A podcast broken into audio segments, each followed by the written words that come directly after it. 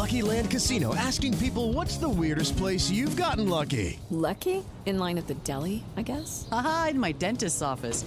More than once, actually. Do I have to say? Yes, you do. In the car before my kids' PTA meeting. Really? Yes. Excuse me, what's the weirdest place you've gotten lucky? I never win and tell. Well, there you have it. You can get lucky anywhere playing at LuckyLandSlots.com. Play for free right now. Are you feeling lucky? No purchase necessary. Void where prohibited by law. 18 plus. Terms and conditions apply. See website for details.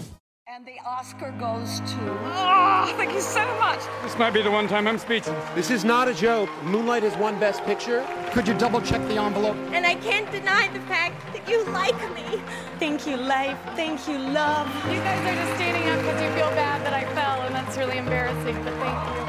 This is nuts. It's a tie. I'm the king of the world. And the Oscar goes to. And the Oscar goes and the Oscar to. goes to. Gentlemen, my only object in being here is to try and get at the truth. Where shall I go? What shall I do? He's looking at you, kid. Frankly, my dear, I don't give a. Could have been a contender. Fasten your. I could have been somebody. They can only kill me with a golden bullet. What have I done? Call me Mr. Tibbs. I'm gonna make him an offer again. The census taker once tried to test me. I ate his liver with some fava bean For Frodo. nice Chianti. Don't laugh! Can't stop what's coming. This ain't reality TV! I will not fall into despair. You hate bloggers. You mock Twitter. It's time, Robbie! He's fast. Welcome to the Next Best Picture podcast. Oscar goes to. Okay, Coda. Hello, everyone, and welcome to episode 322 of the Next Best Picture podcast. I am your host, Matt Neglia, and time of recording is 11:09 a.m. on December 4th, 2022. What a week! Award season has officially kicked off with some key precursor wins. Here to talk about all of that, plus some trailers, some Oscar news, and a lot more, I have Eve O'Dea. Coming to you from the West Coast. Good morning, everyone. Also on the West Coast, we have Tom O'Brien, Hi, everybody. Will Mavity, Also on the West Coast. and not on the West Coast, but coming to us regardless, as always, Josh Parham. Hello, hello from very, very cold Chicago.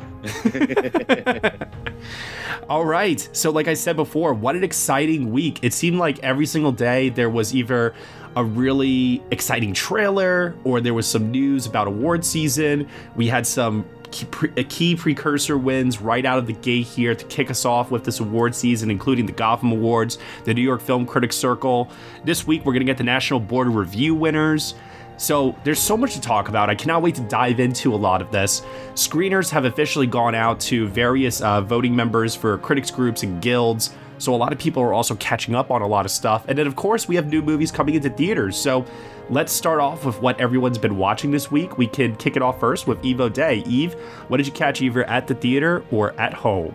Well, I finally got around to see Bones and All uh, by Luca Guadagnino, and it was such a lovely experience to see in the theater. It was, I would compare it maybe to uh, Terrence Malick's The Badlands in how it sort of incorporates the scenery of the Midwest in the story between these two very troubled individuals. There were some things about it that didn't either didn't work for me or I'm still sort of trying to process like Mark Rylance's performance. I'm seeing very mixed reactions to that and I can't quite tell where I lie, but I would really like to see this film again knowing kind of exactly what tone it has to sort of um, reevaluate it and uh, see where my interpretation lies. But I did really enjoy it. Um, I've also just been on a plane in the last few days, and it's always fun to know. I like to know what people choose to watch on planes because it's a very, uh, it's a very specific venue in which uh, you pick a film. So I watched Philadelphia by Jonathan Demme, which I would say was pretty much what I expected in terms of a uh, courtroom drama. Some of the language surrounding uh, gay people and AIDS was, I understand it for the time. It was still quite hard for me to digest as a modern person. And the last 10 minutes made me cry like a baby. I just don't know where that came from. Maybe it was the altitude, but I had about an hour left of my flight. So I put on Elvis just to make me feel better, um, which it did. And since the um, uh, Sight and Sound poll came out, uh, which I'm sure we'll talk about later, I've started to check off some of the films off that list that I have not yet seen. I watched Meshes of the Afternoon just the other day, just on a casual afternoon. And then last night, I finally got around to watching Beau Travail, which I think you could make the argument that it is a perfect film. I was pretty blown away by it and astounded. Um, I would love to have a further discussion about that film with other people who've seen it. Awesome. Yeah. And I know that there are people here on the team who have seen it, myself included. So there's definitely a lot to talk about with the Sight and Sound poll. We'll have a whole section of the show here dedicated towards that. I can't wait to get everyone's thoughts there. Let's kick it off next, though, to Will Mavity. Yeah, it's been a couple pretty busy weeks, so I'm pretty behind on my watching. But what I did catch is Babylon. That's a big one. Yeah, I'll be curious to see how it plays. Uh, I, I think like many contenders this year, it's going to be divisive. I fully expect it to be a factor in a number of below the line races like costume design, cinematography, editing in the sense that it's flashy, but also that branch needs to really like the movie as we've seen.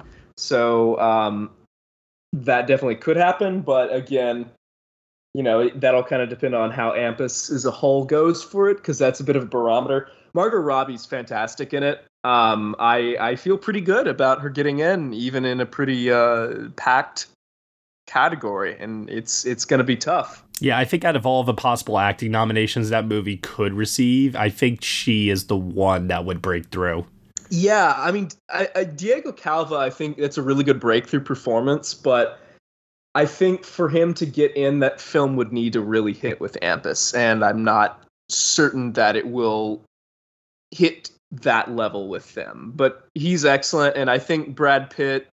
I I think given a lot of what's going on in regards to scrutiny to Pitt's personal life and the fact he just won. I don't, and the fact that I don't know how well that film's going to land, I don't necessarily see him getting in. There, there's a lot to appreciate in the film, and it's one I think I'll definitely want to rewatch again. You know, there, there, there's a lot to like. There's a lot that didn't click for me. Overall, I lean positive. Fair enough. I'm going to give it another watch myself because although it was very much like a movie for me, it's definitely messy. so there's going to be a lot to talk about with that one. I, I, that's one of the, the upcoming podcast reviews this month that I cannot wait for. I'm yeah. so so so excited to dive into that. There is a lot to talk about with it. Uh, oh no, I'll say you know maybe Chazelle can end up in director because he certainly goes for it. You know, it's mm-hmm. the epitome of big swings, and his, his craftsmanship is undeniable. But I, I'm, yeah. I'm still intrigued to see how it lands. I mean, somebody said that they think it can be um, a slightly better Don't Look Up with how it plays with AMPAS, and maybe that's the case. So we will see. I do think it's in that like too big to fail territory where even if it does get like mixed reviews, it just is, as you said, swinging for the fences with the craft categories. And if it has that below the line support, I still see a world where it gets into picture. But I do think that there are some other categories, like maybe the screenplay, maybe director, the editing, like you mentioned. It's it's it's fallen from the possible like nomination leader for me. I, I still think it'll be nominated for some stuff, including Best Picture, but there was a time where I had it leading nominations, and that's not the case right now.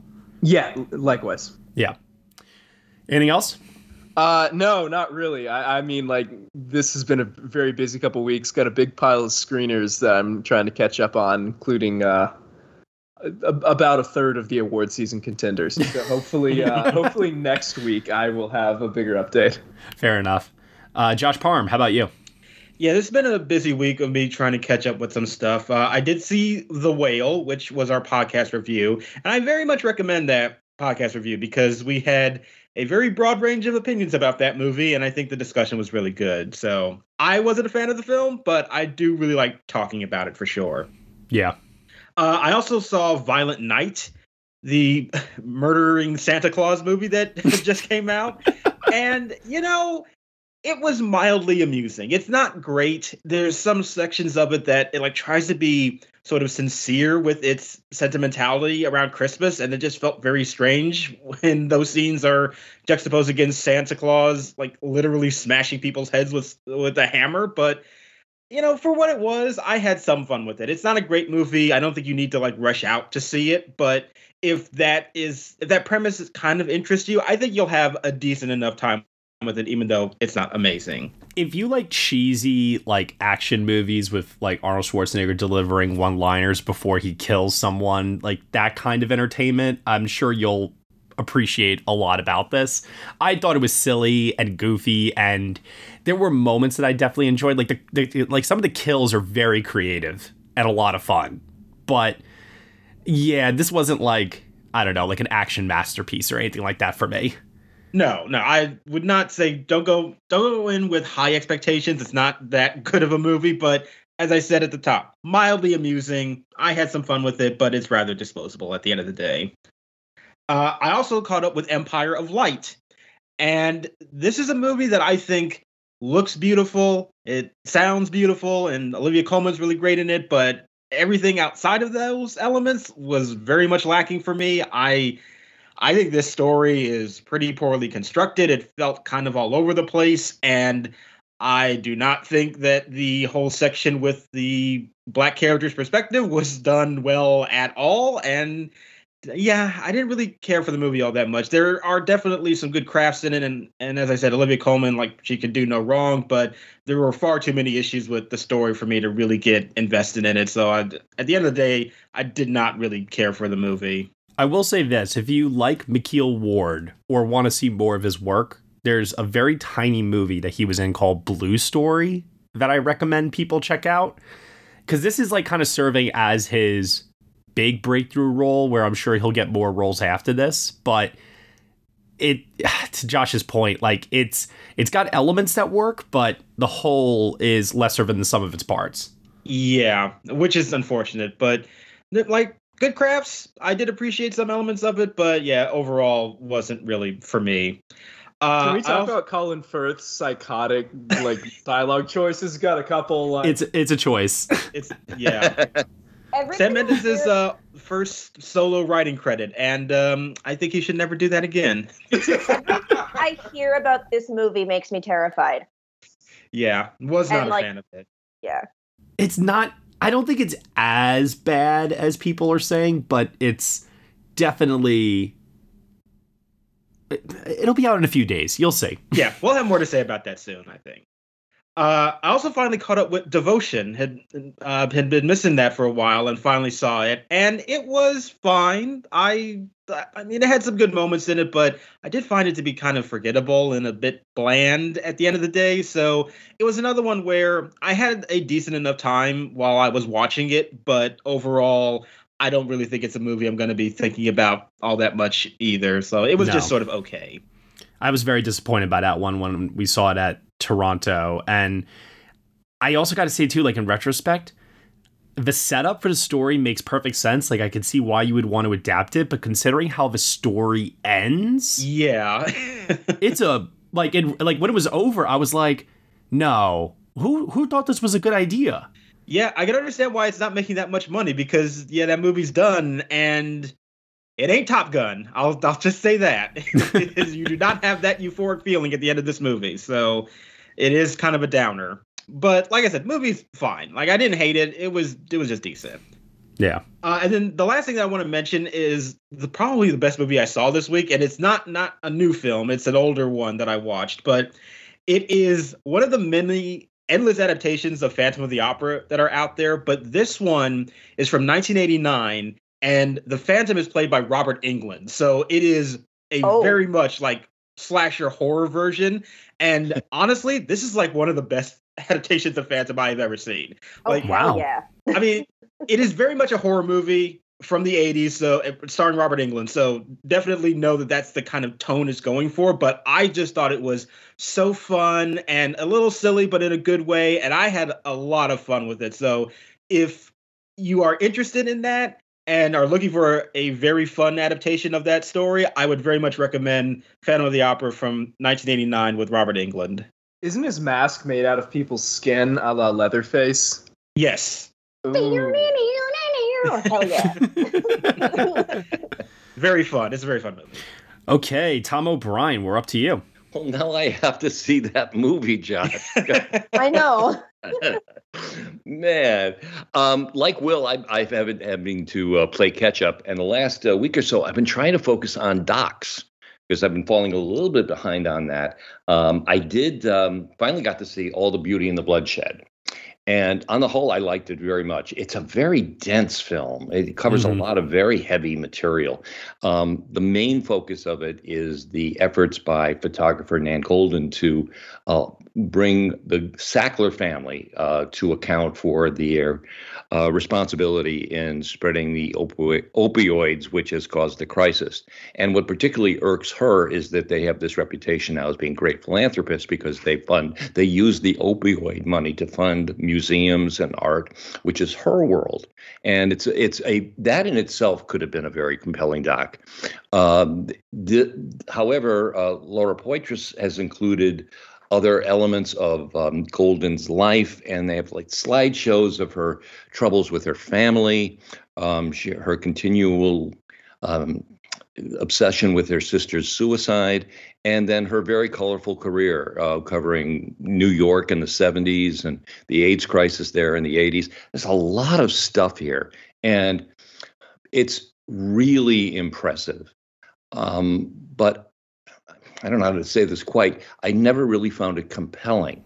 No, Tom, I'm I'm right there with you. I actually think the stuff with the Sacklers was far more compelling, and if the movie was just about that, I probably would have been ready to say this was like the best doc of the year. Yes. As many others have been. But I do think that the decision to tell the story with these two parallel uh, timelines, if you will, one charting her personal life and the other one charting the fight against the Sacklers and then intercutting them back and forth, I think that was a mistake in terms of the film's momentum. If it had been told chronologically, I think it could have actually been far more powerful because then you would have understood far better how her past experiences have uh, influenced the way that she is advocating and fighting for these causes today. But that's just me. That that's that's my own personal, you know, takeaway from it. No, I think we would have been invested in her much earlier than we are. And mm-hmm. uh, and I think the structure falls into a routine. It's sort of six or seven chapters. Each chapter is structured the same way, and it, it never really got the kind of momentum I think they were really intending for. And so as a result, I admire it, but I'm not sure I particularly uh, am passionate about it. And it seems to be sweeping. Not exactly. Yeah. not exactly. I, we'll, we'll have more to say on that in a little yeah, bit. But yeah. Uh, yeah. So uh, another another doc that is very high in the race um, that I wasn't particularly a fan of was um, Goodnight Oppy, mm-hmm. which uh, many people think will be this year's Octopus Teacher, and um, it's the the thing I had with it is that it's it's it's really great when it sticks to the science. the The story of the two Mars rovers that were designed to last for 90 days and lasted on Mars for 15 years is really it's a it's a triumph for NASA. And when it sticks to that, it's terrific. But there early on, there's a attempt to anthropomorphize these rovers, like they're like real life WALL-Es up there. And over and over again in their confessionals, the NASA scientists are using phrases like, oh, they're almost human. they're just like a member of the family. And it's like, stop it. Let me discover that. Don't tell me. And there's a lot of telling in this. And, you know, then it's back to the science and I'm back into it again. And then a scientist will say, you know, compare um, Spirit, one of the rovers, is having memory problems to a relative that she has who has Alzheimer's. And by that time, I was ready to ask for the check, please. Um, it just it it just became annoying at the end of the day, which is a shame because a lot of really good things into it. And uh, I hope it's I hope it doesn't come down to a race between all the beauty and grant you know for and this film because um, this this year has been so amazing. But Amazon is behind it, which is uh, formidable. But they have another contender in the race, which I think is a much better film. It's a doc called Wildcat. Yeah. Um, this, you know, initially I was a little nervous about it. It's a um, it's a, a chronicles sort of a, um, a rescue mission in Peru uh, that uh, rescuers uh, find ba- baby animals that have been never been in the jungle. Um, but have been used by poachers and try to retra- reacclimate them to teach them how to live in the jungle. And they have these babies for 18 months and we follow two researchers, Harry and Samantha, uh, trying to uh, reacclimate a baby ocelot who's absolutely adorable. They named Keanu. Now, I know this may sound like my octopus teacher, but this gets much darker very quickly because Harry, who's a, a British Army veteran, uh, served in Afghanistan, has severe PTSD, and he has traveled to Peru to try and get away from all of that. Unfortunately, the mental illness came with him, and at times it becomes overwhelming, and you really fear for his safety, his own safety, uh, because uh, it just becomes very dark and even even with the the lovely moments with the ocelot, you really hope he doesn't hurt himself. And his partner Samantha is really understanding and desperate to try and help him, but can't. It becomes abs. Now this is riveting.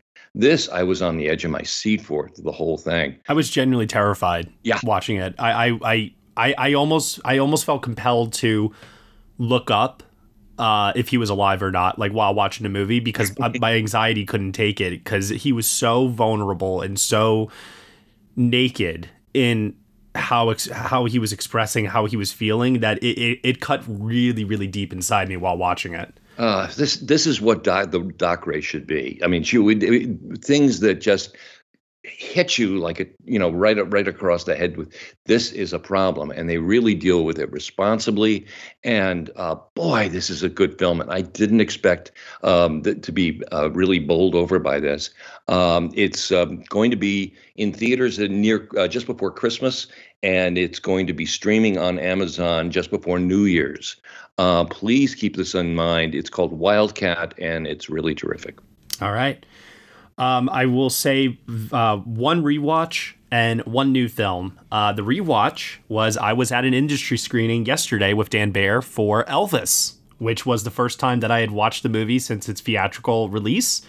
And as some of you may remember, I was extremely mixed on the movie. If I remember correctly, I think I leaned positive, but like just barely. I couldn't stand the editing. I couldn't stand Tom Hanks. I thought he was woefully miscast in the movie. And overall, it just didn't work for me as a movie, but I thought Austin Butler was obviously tremendous. Watching it again, the first 20 minutes still bother me, but I definitely settled into it much easier this time around. And I actually think it's actually now, you know, one of Baz Luhrmann's better movies. I think it's better than Gatsby and a few others. Uh, and so I definitely walked away from it liking it a bit more, but I'm still not into love it territory. My original problems with it still stand. Uh, but I also saw firsthand how well it played. And while it wasn't an enthusiastic reaction, it still got a tremendous applause for Butler's name when uh, his name popped up on the credits.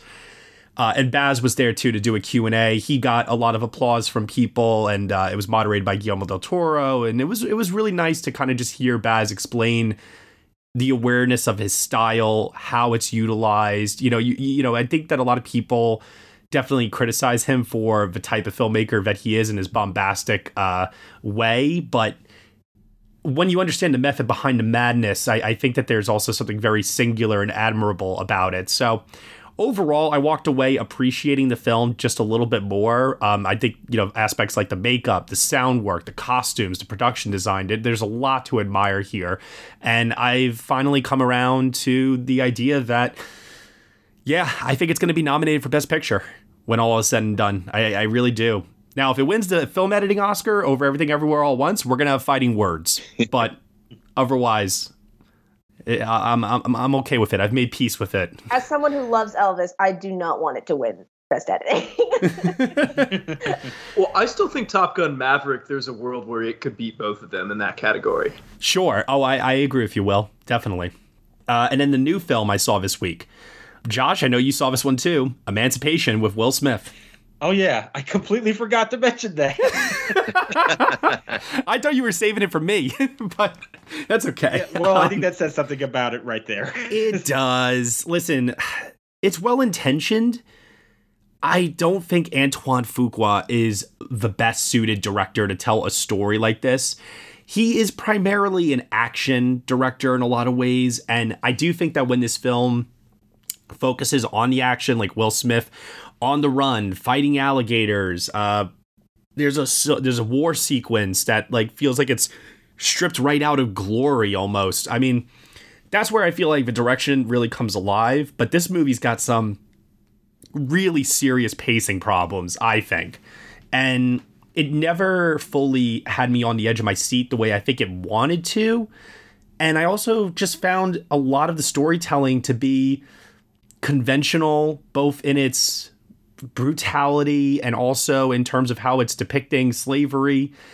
I mean, the only things about it that I, I I'll tell you this much: the cinematography, while I wasn't particularly a fan of it, I still admired it, and I actually thought that it was a choice that kind of was fitting for the type of story that, that it was telling. I don't know. I'm going back and forth on it a little bit here and there, but the bright spot amongst all of it, despite, you know, the controversy with the slap last year and everything else, I think Will Smith is really, really good in this movie. I mean, he is really giving himself over physically, emotionally. He's got a great scene near the end. I think I think it's in the second trailer. Uh, it, it's just like this monologue that holds on his face. He's like really, really great here.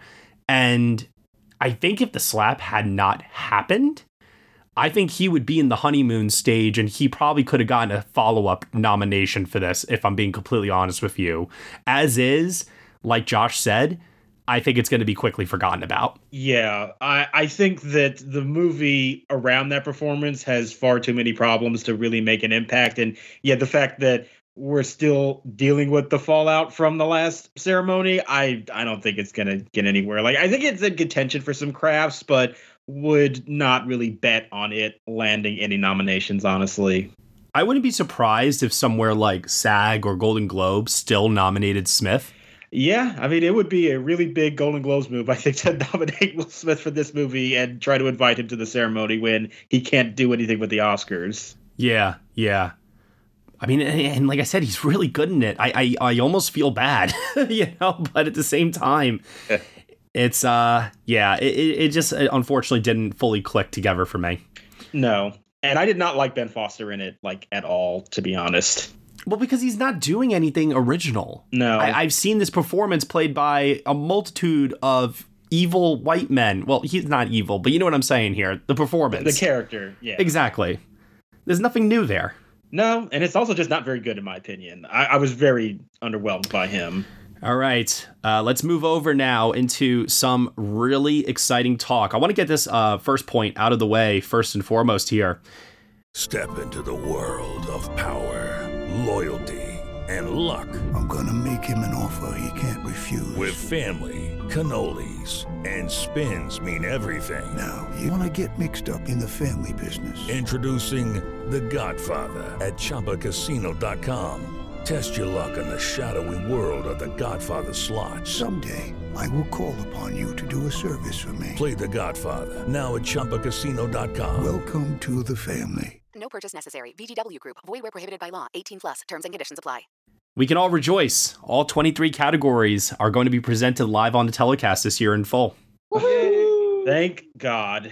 It really is sending a positive message to me, at least, that it feels like they are taking the feedback from last year really well and doing their best to give us a show that is all about the movies that are going to be nominated. At least I hope. You know, everyone's citing like Jimmy Kimmel being announced as the host and how he'll probably make fun of the fact that no one's seen the movies. But I just can't help but feel like that's not the vibe I'm getting from the recent announcements and decisions that are being made in the lead up to the ceremony here. No, it, feels to me more like a return to tradition. I just that's the vibe I'm getting, and I'm fine with that. I mean, I have been on the record of saying that I think that last ceremony was uh, the worst that I've ever seen. So the bar is pretty low for them right now, and my big priority has always been the movies and the awards. So like anything they do outside of that, I hope it's not too cringy, but my number one priority has always been I want to see these winners and I'm glad that we at least have that right now. Mm-hmm. Yeah. It should never have been a problem to begin with. No. No. And and the and two of the biggest issues now have been resolved. We have a host in November and last month, Yes. and now we have all 23. Uh, check, check, and now we can do. You know, we we can now focus on making it a good show. Exactly. Speaking of awards and a good show, Gotham Award winners were announced this week. That was a lot of fun. Yay. They were handed out uh, Monday evening, and the big winner of that evening was Everything Everywhere All at Once, winning for Best Feature and Best Supporting Performance for Ke Huy Quan. And then in the lead category, we had Danielle Deadwyler winning for Till. Tar won Best Screenplay. Documentary went to All That Breathes, which is why I said before, Tom, like all that, all the Beauty and the Bloodshed didn't necessarily sweep.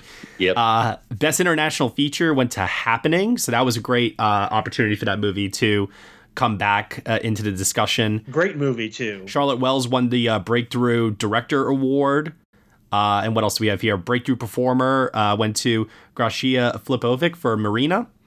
And yeah, I, I, as someone that was in the room, it was a very, very lovely evening. I, I do think that the tribute awards also might have had a pretty significant impact on those that were in attendance because Gina uh, Prince Bythewood, Michelle Williams, Adam Sandler, they all absolutely crushed their speeches and uh, got some pretty enthusiastic responses from the crowd as a result. So, overall, a good kickoff to the award season in terms of winners. There wasn't really anything that I had a huge issue with personally. And yeah, just how do we feel, uh, you know, with the table being set here?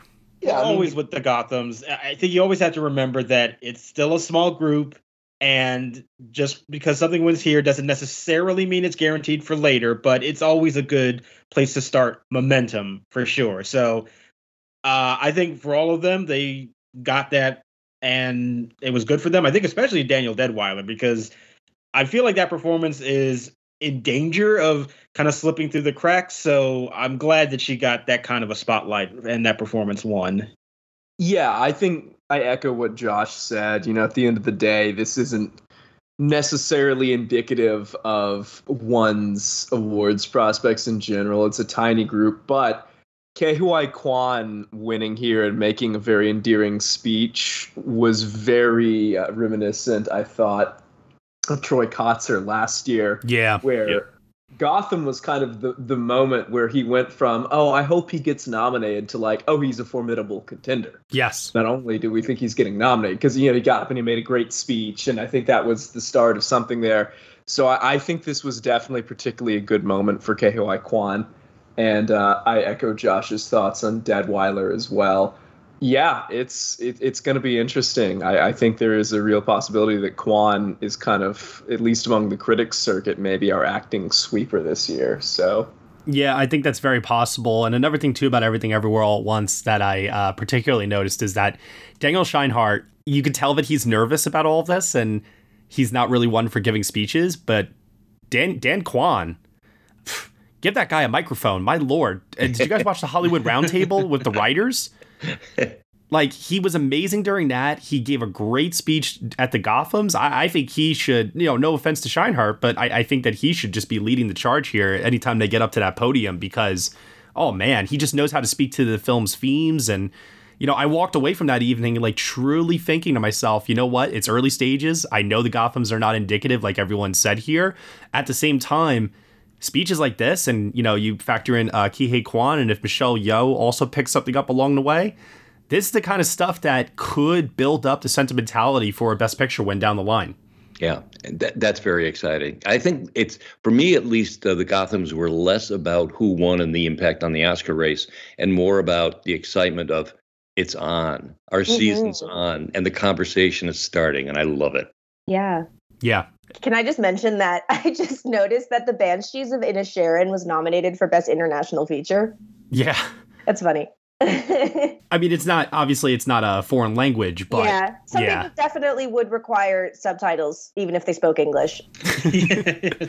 well, as the FYC uh, campaign has been telling everyone, it's feckin' great. So Absolutely. My favorite.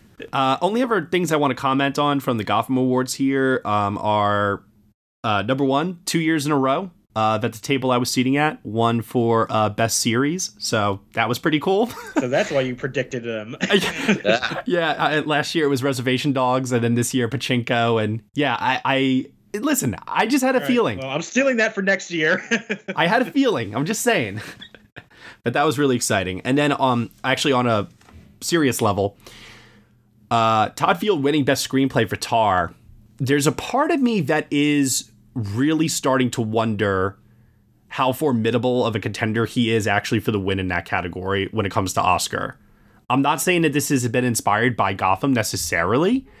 All I'm saying is that he created an original character there's a tremendous amount of detailed research that went into understanding the world that Lydia Tarr inhabits. And I think he has enough respect amongst his peers within the industry to be up there in that conversation. Just what is everyone's thoughts on that?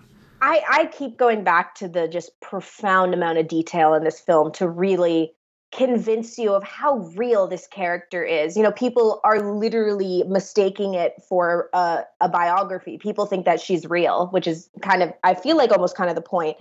Um, and just how much the film clearly understands the world of classical music and both the art itself and the politics that go behind making it. I also would assume that if he was uh, nominated for best director, that would obviously help his chances for a, a screenplay win.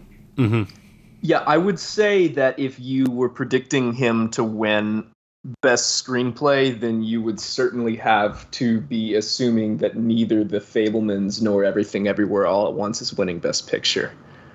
Because I uh, still have a hard time honestly seeing either of those win without a screenplay win. Maybe easier for the Fabelmans, but even then, I'm still not sure. So it, it, would seem odd where the majority of the big contenders this year are in original screenplay to have the win go to something that is not in serious contention for a Best Picture win.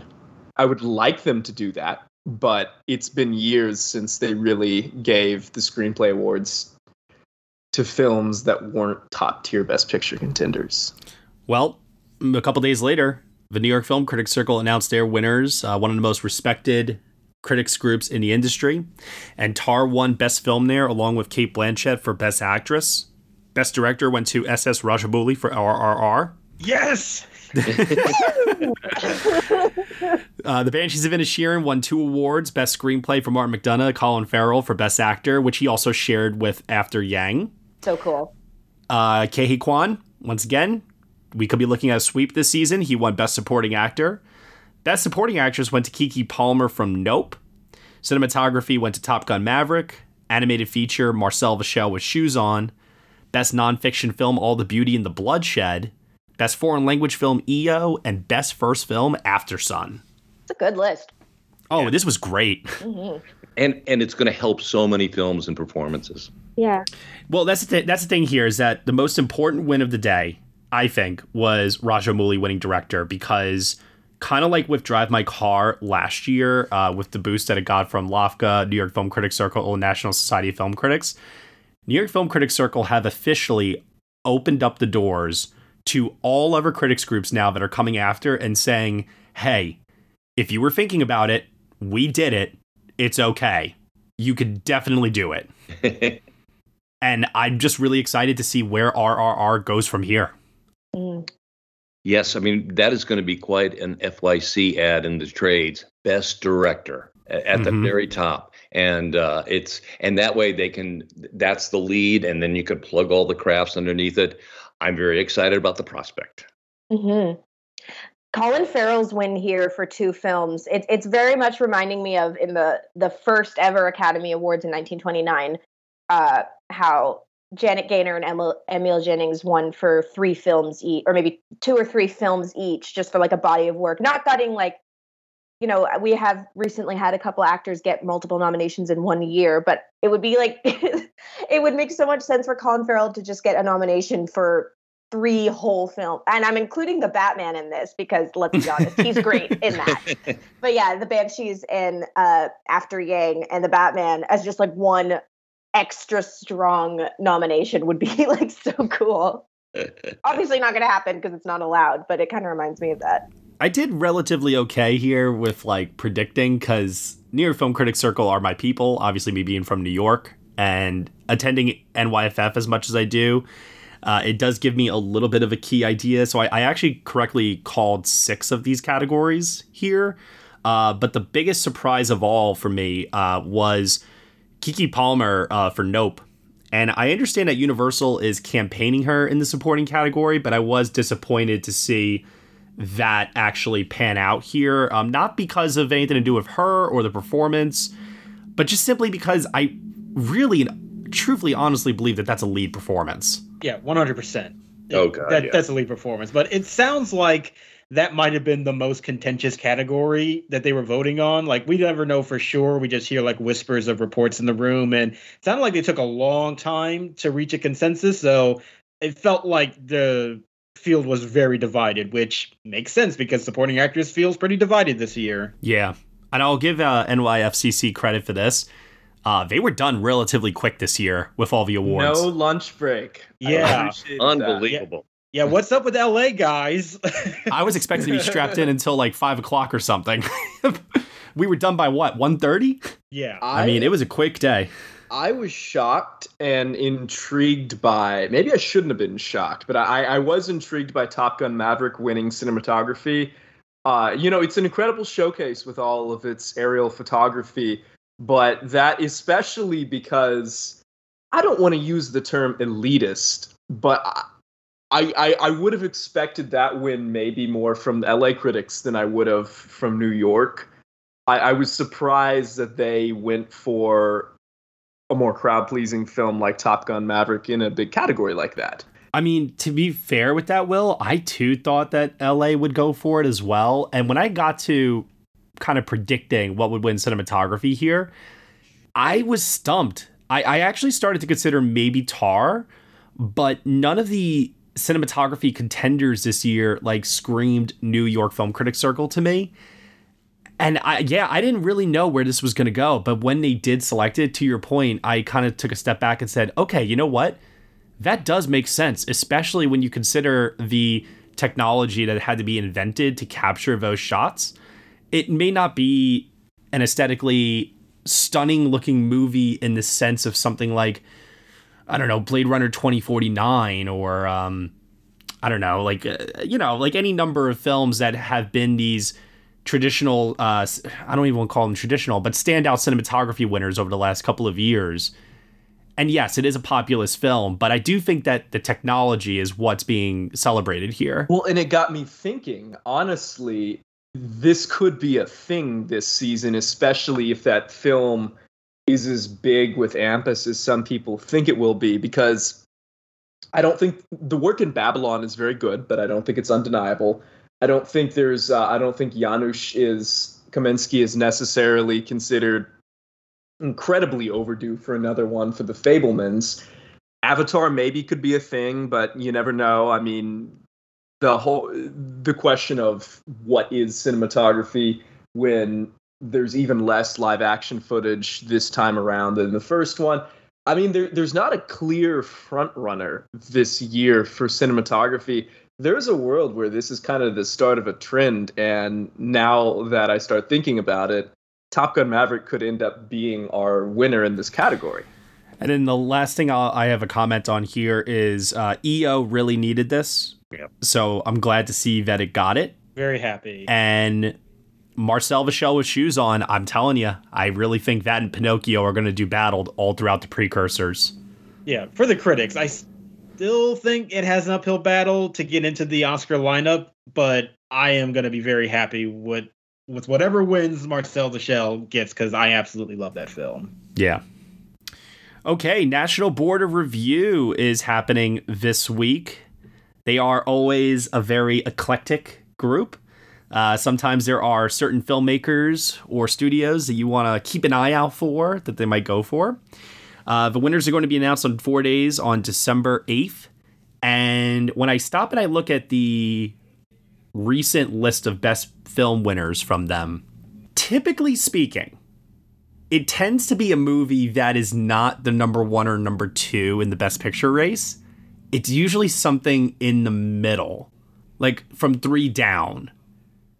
And they don't tend to go international. They tend to, you know, pick very American based films. They also have studios they like. I mean, we we obviously know that they love Warner Brothers. Uh, they also do seem to like A24. Mm-hmm. Uh, you, you know, I'll I'll never forget when they gave it to a most violent year out of nowhere in 2014.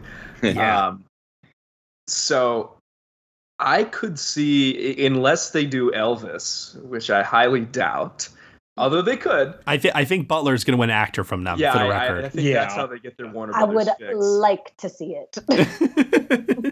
I could kind of see, and they were also, you know, they were the ones who got the Mad Max train rolling in 2015. So they do have a thing for action oriented films.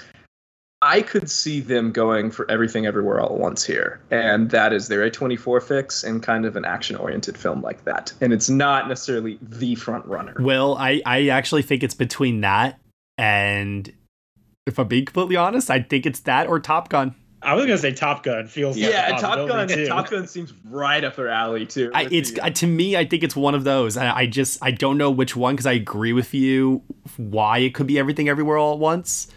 But at the same, like I I'm almost tempted to say this is where Michelle Yeoh gets a big win.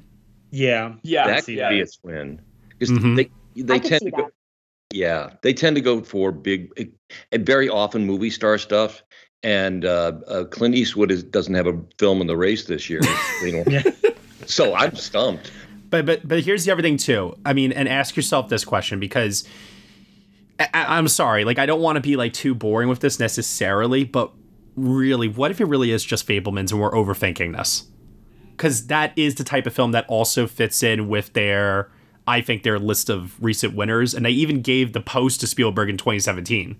But I think Yeah. he wins director, and I, I don't think they don't usually like to give. I guess last year they gave Licorice Licorice Pizza one picture and director, right? They go So back they- and forth. Yeah. They, Yeah. They're not consistent, but yeah, I feel like it's kind of 50 50 whether or not they want to split picture and director. But it does feel to me like Spielberg would be more likely to win director than the movie winning picture, but it, it could happen. I think that is definitely a possibility too. Yeah, I mean, be- between Fabelmans and uh, everything, both of those are top three or four contenders. So I, I, I tend to be leaning towards more towards Elvis or um, Top Gun. I'm gonna go with Top Gun winning picture, Butler wins actor, Spielberg wins director, Michelle Yeoh wins actress. That's my that's my split here. I wouldn't be unhappy with that. Yeah. No, that God would be, no. That would be great. Because you know what it does then? It solidifies Top Gun Maverick. I mean, I, I understand already that people think it's already there and it's going to get into a 10, but there are some people that still need a little bit of convincing. So, yeah, and on the subject of Mad Max, I do think that when it won NBR, that was like the first step to give other people permission to be like, all right, now this is actually going to be a serious contender. Because that was sort Oh, of yeah. on the bubble too. And I don't think people were really willing to take it seriously until it won that big prize. mhm. Do we feel like Quan is also going to win supporting actor here? Because I feel like they might do something different. I think they'll do something different too. Yeah, uh, they uh, even in years where we have one actor kind of sweep everything, this group still likes to do something different. So I, I kind of see something very off the wall. I'm not gonna lie. Part of me wonders if they're gonna do Tom Hanks or Elvis. Oh, God. Oh, please. I don't think they're going to go quite that far. Um, I can see Brendan Gleeson maybe getting a win here. Brendan Gleeson totally feels NBR here. Yeah. Yes, I agree with that. If not him, I, I could see if they like the Fabelmans, I could see random Judd Hirsch too. that's what I was thinking. that's the yeah. other- Yeah. hmm Or or what if they decide to do a joint thing and wait, it's also acknowledging Warner Brothers and they do Paul Dano for both the Batman and the Fabelmans. there you go. uh, supporting actress, any call outs there? Oh God, I I don't know. Again, just chaos in this category, and I feel like NBR's supporting actress is already has has a history of being chaotic. So I have no idea. Maybe uh, Kerry Condon for uh, Banshees. Oh, I'd love that. Yeah, yeah she's fantastic. Yeah, I'm thinking, what if they pick Jamie Lee Curtis? Ooh. I listen. I know that there's a lot of. uh Ugh. Here's the thing. I'm happy for Jamie Lee Curtis. It's not my personal pick, and I love the movie, so it's like I don't care. Anything that Everything Everywhere picks up, I'm happy with.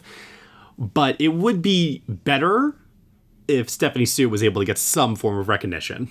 Yeah, but it I'm does sure seem like here. I was gonna say look at their look at their list of winners too. They went for Ann Dowd in Compliance, Jennifer Jason Leigh to Hateful Eight, Laurie Metcalf and Lady Bird, Kathy Bates, Richard Jewell, Aunjanue Ellis. They do tend to go for more like established veterans in this category. Yeah, I, I Lee Curtis. That's honestly a, a good call. I could totally see this group go for her. What if it's just like an Everything Everywhere sweep? Honestly. Oh, maybe. Yeah, we'll see. All right, well, that'll be a lot of fun. That's happening on December 8th. And now, what I want to do is I want to move over to our trailers for this week because, oh boy, what a week for trailers. Last week we were struggling just to even talk about a trailer. We ended up talking about one that was released a week before. This week we had so many. So let's start off first with Transformers Rise of the Beasts. This is from Steven Caple Jr., who previously did Creed 2. It's starring Anthony Ramos, Dominique Fishback. It's going to be released in theaters on June 9th, 2023, from Paramount Pictures. Stand down. I'm not the one to fear, Prime. There is a darkness coming. Okay, I gotta be honest with you all. I didn't hate Bumblebee. No, it, it was fine, but I think also it had the benefit of following some very atrocious entries into the Transformer series, so the bar was very low for it. But that's the thing is that like at this stage, I like yeah, I groan and I roll my eyes a bit when I see that there's another Transformers movie. At the same time, knowing that Michael Bay is not directing, and we've got Anthony Ramos, Dominique Fishback, I, I feel, you know, cautiously optimistic. It just looks so bland to me, honestly. Yeah, the action didn't really do anything for me in this. I wasn't wowed or stunned by anything. Also, too, it feels like the designs of the uh, Autobots are different than the Bay movies. Oh, yeah, they're they're going back for more the the classic cartoon design. It looks like. Yeah, yeah. Which I don't really care. I'm indifferent towards that. I don't even know if that's being well received by people. I'm sure it is because I'm sure the original fans are like I'm sure they appreciate that, but uh, for me that wasn't really good. Um, I will say this: I don't know if anybody else is in the same boat as me, but as a kid growing up, I used to watch Beast Wars on television. no, I'm not a. I, I, was gonna say, Tom, different generation, so I get it. Uh, but there was an aspect of that to this that had me, um, you know, from a fanboy inner child standpoint, you know, not giddy, but just going, oh yeah, that was a fun time in my life. At the same time, I just don't see any reason why this franchise needs to continue other than the fact that for some reason they still continue to make money. Yeah, but I mean, even are they even making that much money still? I mean, is it? I feel like the last couple have kind of been. I wouldn't say financial disappointments because they still make a lot worldwide, but I feel like they.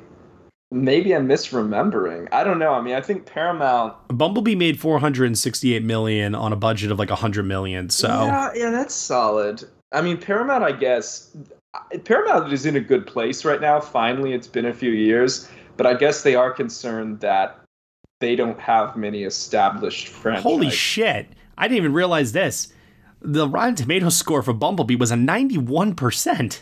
Yeah.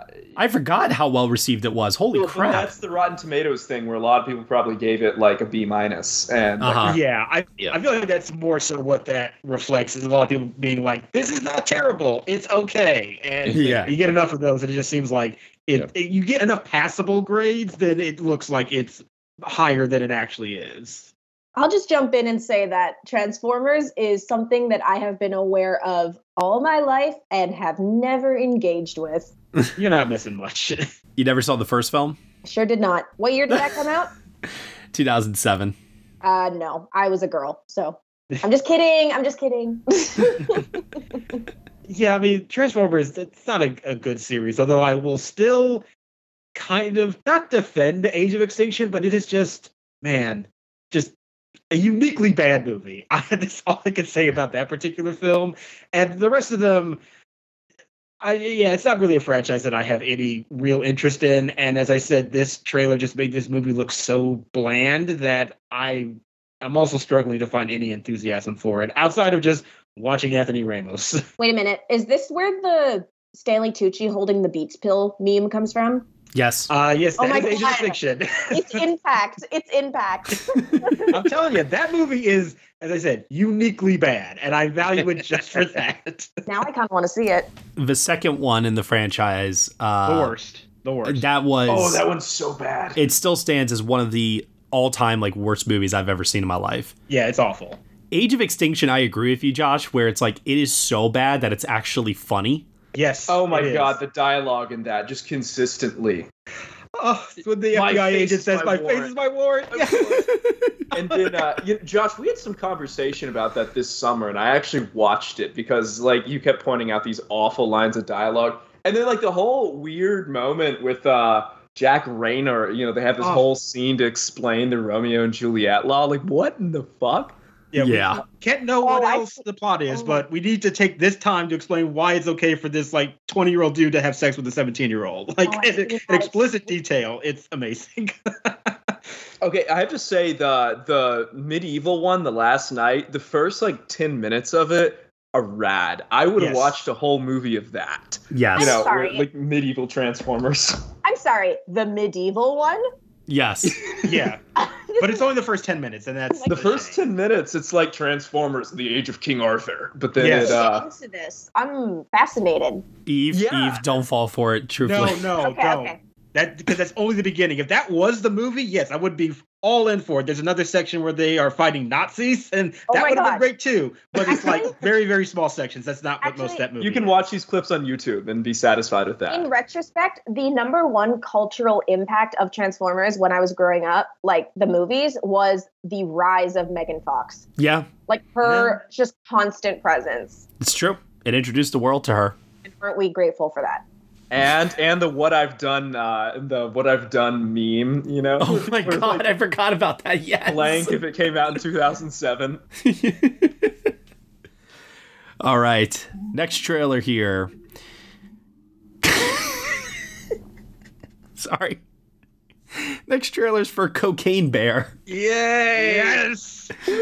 coming out on my birthday, February 24th. Oh, happy birthday, Matt. I know. Directed by Elizabeth Banks and starring Keri Russell, O'Shea Jackson Jr., Alden Ed- Ehrenreich, Jesse Tyler Ferguson, Brooklyn Prince, Isaiah Whitlock Jr., Margo Martindale, and the late great Ray Liotta. Let's take a look at the trailer and we'll give our thoughts on this one.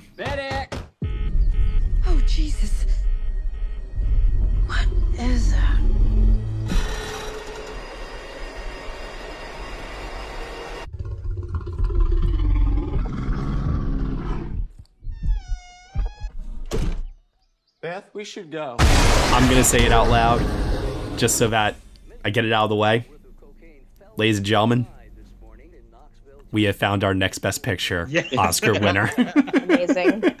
It's been oh. so long since we've had a new Snakes on a Plane like this. I know. I want it so badly.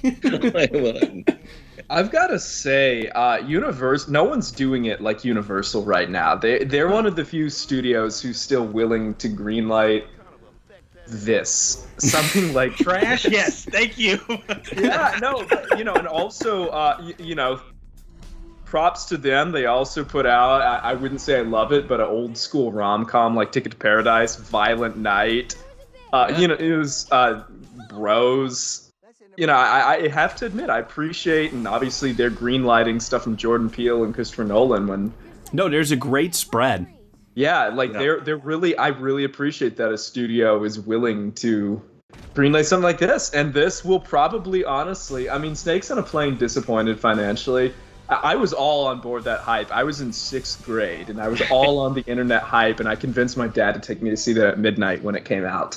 Um, and it, it performed disappointingly. And maybe this will be too, but I feel like as a society, meme culture culture's taken over so much more that I I think this will at least have a big opening weekend.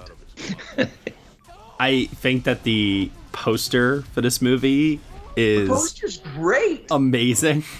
It looks like something that was stripped right out of Sin City, and I'm all for it. Uh, absolutely. Oh, I'm also just here for the ridiculous tone of this trailer. I even though this is not a very convincing CGI bear, the fact that it is playing into an over the top kind of campy style is something that I just you know, at a certain point you just want to have fun. Yeah. And this looks like a lot of fun. Yeah. Oh, so I also want to say, um, on some level, now we can say that really was Field of Dreams that was Ray Liotta's breakout, but what really made Ray Liotta a household name was him as being the uh, the coke addict in Goodfellas. So on some level, it's poetic that his final on-screen performance is him now battling a cocaine addicted bear. and we and we've got good actors in this. Yeah. It's like Margo Martindale and, and Brooklyn Prince. And it's like, oh man, they're having a blast. Oh, I cannot wait for this movie. this, this is very much pitched to me and what I tend to like out of very fun movies. And this thing looks like a blast. I, I want to see it right now. it is one of my most anticipated films of next year. It looks so much fun, and I cannot wait. I, I do have like a, a little bit of a suspension of disbelief problem with the fact that you have all these characters fighting this bear, and I just keep asking myself, well, why don't you just shoot the bear? It's not that kind of movie, Matt. I know, but there's got to be an explanation given, or maybe he just has, you know, he takes like a lot of shots because Yeah, and he's, he's uh, he's just high on cocaine. He just keeps going. You can't bring him down. Oh man, I, I'm gonna have to just give myself over to this movie when I see it. I- the movie's called Cocaine Bear, man. I think you've got to take some leaps of logic with the movie. Uh, oh man, I'll be I'll be in LA when this comes out, so Oh, we're seeing it together, Matt. but uh, I I love that Elizabeth Banks directed this. Like it's there's I, I can't really say what type of film she's interested in between like Pitch Perfect, uh, The Charlie's Angels, and this, but. I, I, I admire her chutzpah and I, picking a film like this to direct. I, I actually think this is the answer ultimately. I think she just wants to work with fun people and have a good time on set.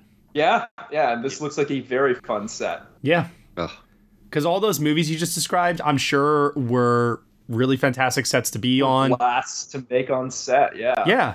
And they they were ultimately fun movies, even if people have, you know, issues with them when all is said and done.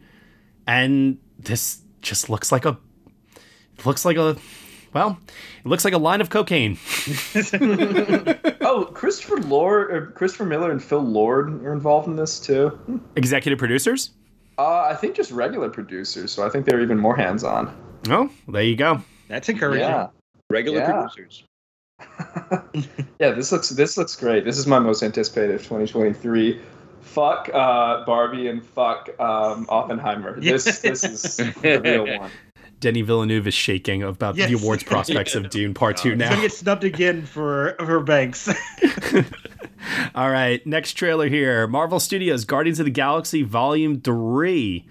Set to be written and directed by James Gunn, coming to theaters on May 5th, 2023. Let's take a look at the trailer. We'll give some thoughts here for this one as well. We were gone for quite a while.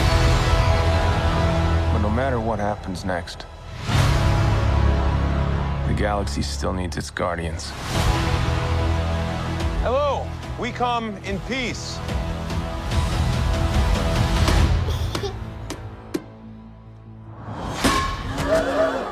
Come on, Drax. Seriously, dude? No, no, no, no!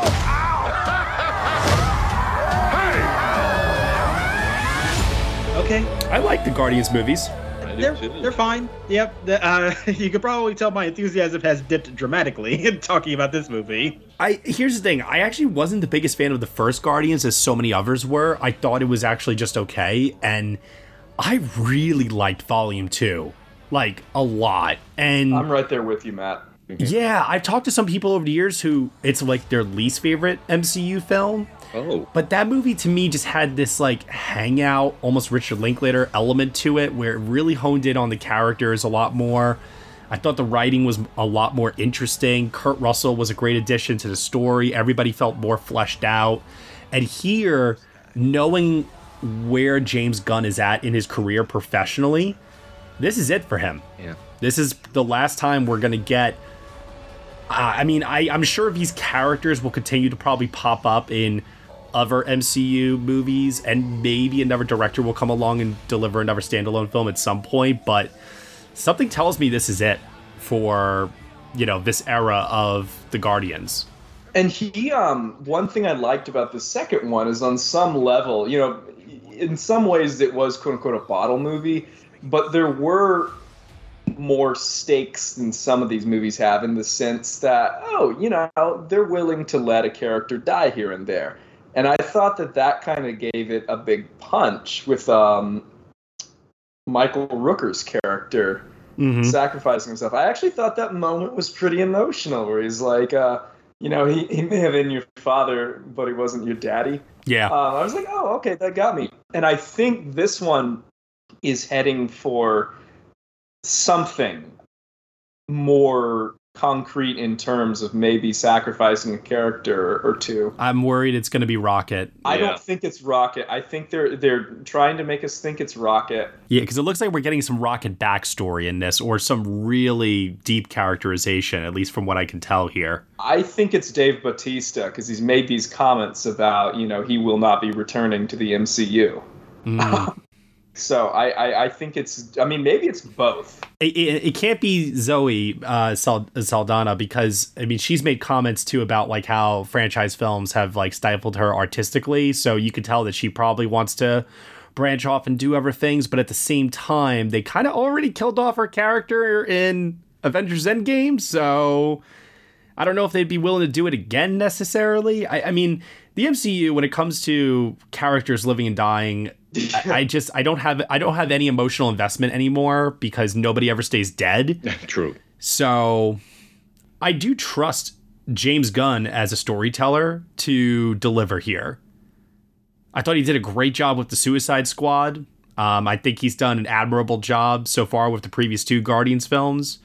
And considering this might be his last directorial effort for a while, uh, considering that he's heading up DC Films now, I'm sure he wants to probably go out with some sort of a bang.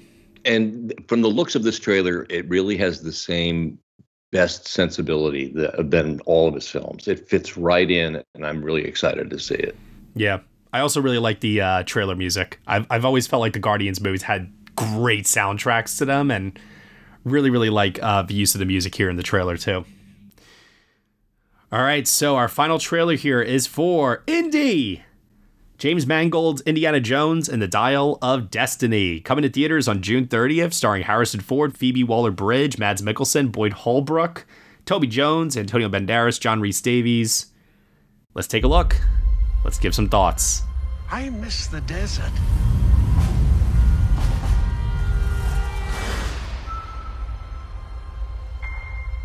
I miss the sea.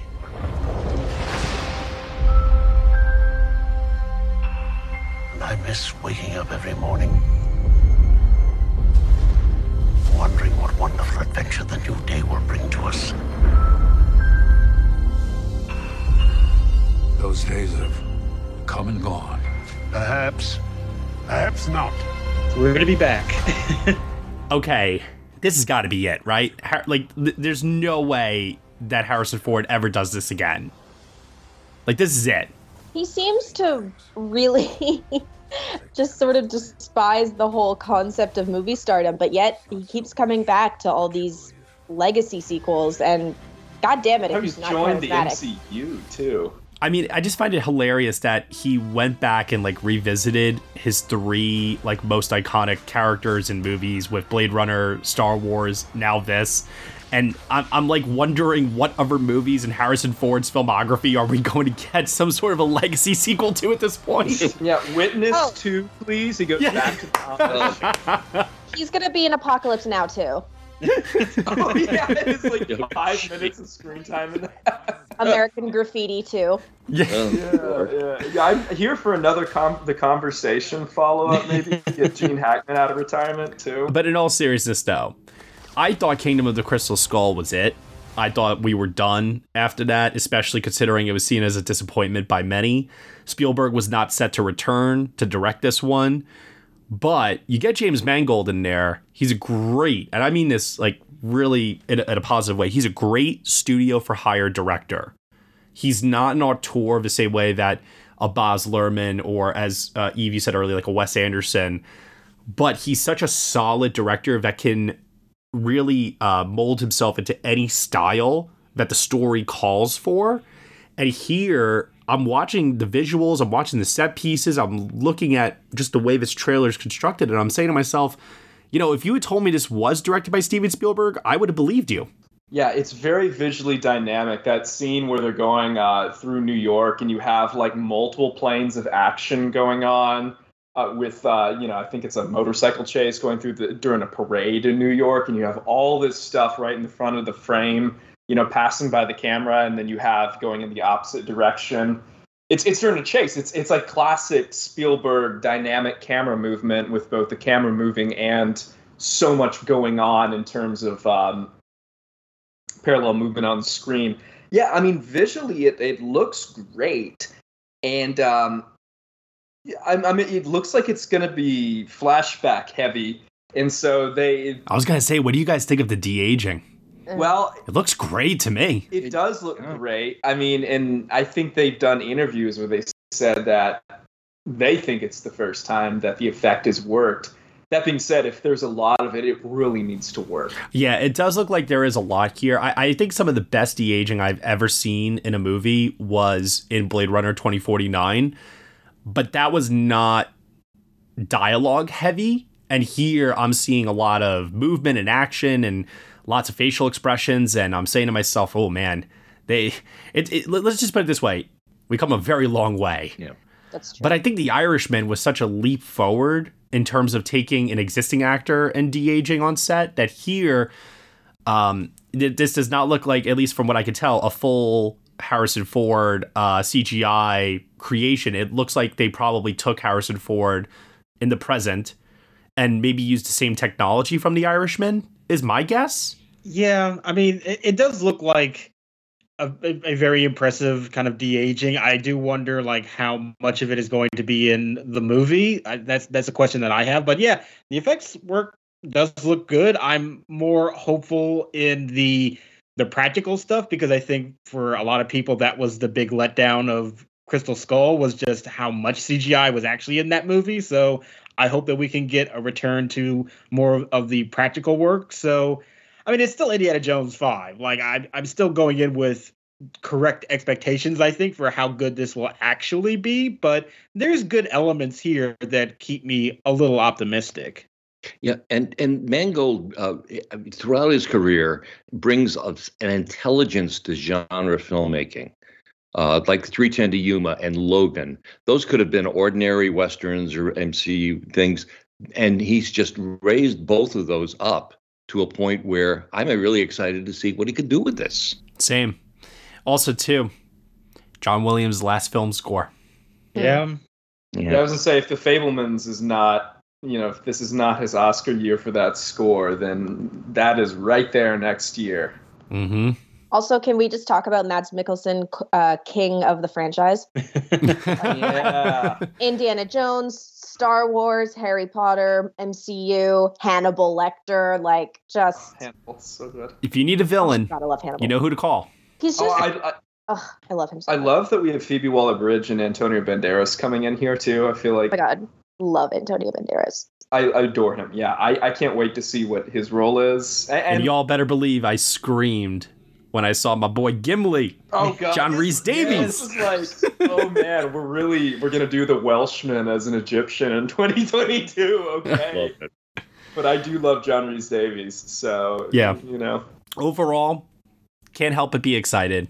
I mean, I definitely think Harrison Ford is probably too old to be doing this at this point.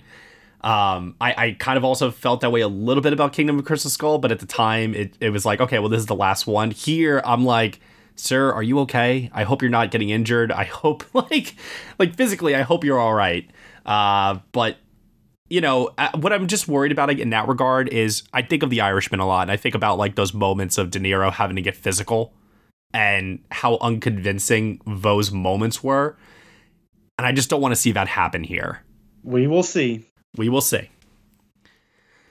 Alrighty, next up, polls. Last week's poll for the release of White Noise, currently playing in limited release right now, heading over to Netflix very soon. We asked everyone, which is your favorite Adam Driver performance? A short filmography to choose from so far, but one of the great actors we have working today where it feels like everything he does is fantastic. Eve, is there an Adam Driver performance that stands out to you? Uh, yeah, the SNL skit where he plays Kylo Ren in Undercover Bosses. oh yes. okay, but for real though, hilarious. Um, I guess I did like him in Mar- like I'll be honest, I like him in Marriage Story, even if I don't love that movie. Fair. Yeah. Josh Parham, how about you? I think I'm going to go with Paterson. Will Mavity? Yeah, the two I was going to pick would have been Paterson or Marriage Story. So uh, thanks, guys. You know, uh, you, okay, so I'm gonna go out of the box and throw a bone to Logan Lucky. He's great in that. Yep. Tom? And let me go with the Oscar nomination of BlacKkKlansman.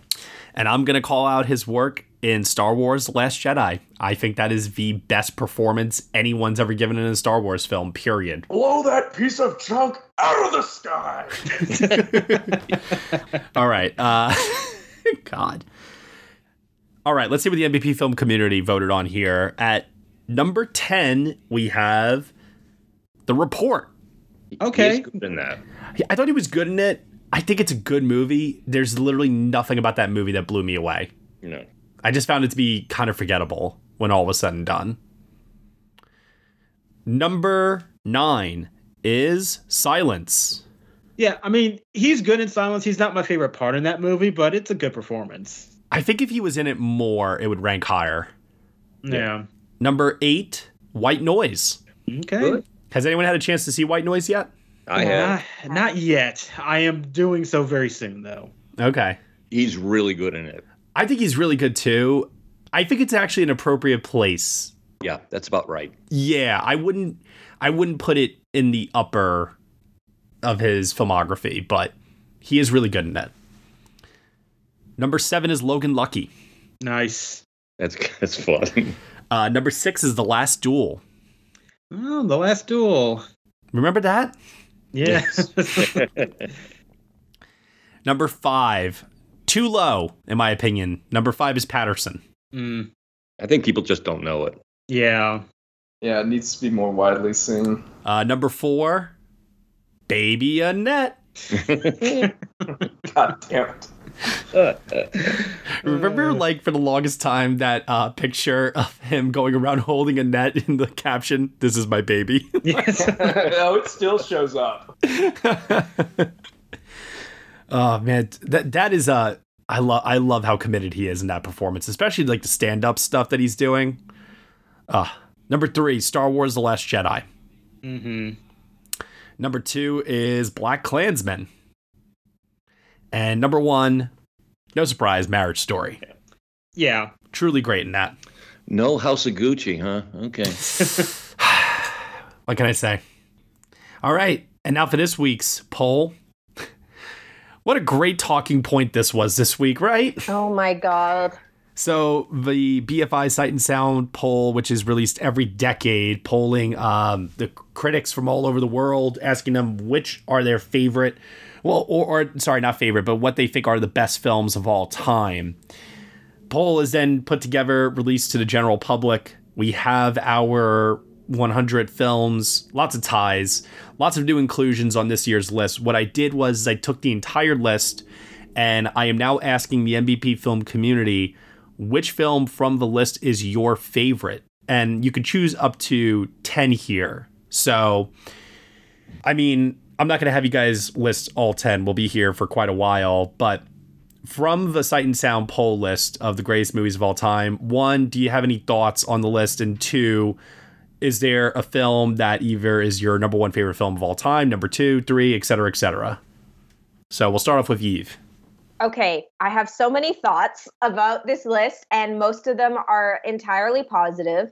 Um, I would say, especially seeing all the directors. I mean, I know the directors poll is is different, but just seeing people's individual lists, just like makes me generally happy to just see this like l- love that people have for film, especially coming from all these different backgrounds and pulling from all these different uh, origins there's a couple films I'm actually really surprised aren't on the list, but I don't I don't have like some sort of anger like, oh, how dare they not put on the list? Like it's just a subjective compilation of people's opinions. Like it's really not that big a deal. Yeah, I want to I want to echo that here really quick that some of the discourse that I saw this week like Awful. Uh, people are really just telling on themselves and showing their ass in a way that guys, it's just a list. Calm down. They're just people making it. Um I'm surprised that something like uh, Wim Wenders' uh, Paris, Te- Paris, Texas wasn't on it.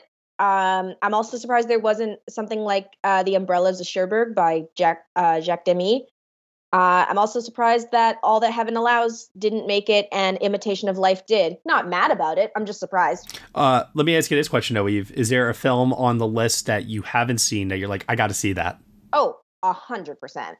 Absolutely uh, I have my list right here. I haven't seen the number one film, Jeanne Dielman. I'm very, fam- I know, I know, I'm very familiar with it, and it's been on my list for years. But I just need that perfect, uninterrupted three hours to watch it, and that hasn't come up. Now that it's on, I mean, not now that it is number one. I'm probably gonna move it uh, on my higher on my to do list. But um, yeah, there's tons of films on the list that I haven't seen and I'm I'm really excited to see them. It's not I don't feel like a bad film watcher. I just feel like, oh, there's so many films to watch and that's great. No, I, I mean I think that's the important thing of a list like this too is I, I think it's great that if you haven't seen something on this list, that this list has now given you motivation maybe to seek out some great cinema.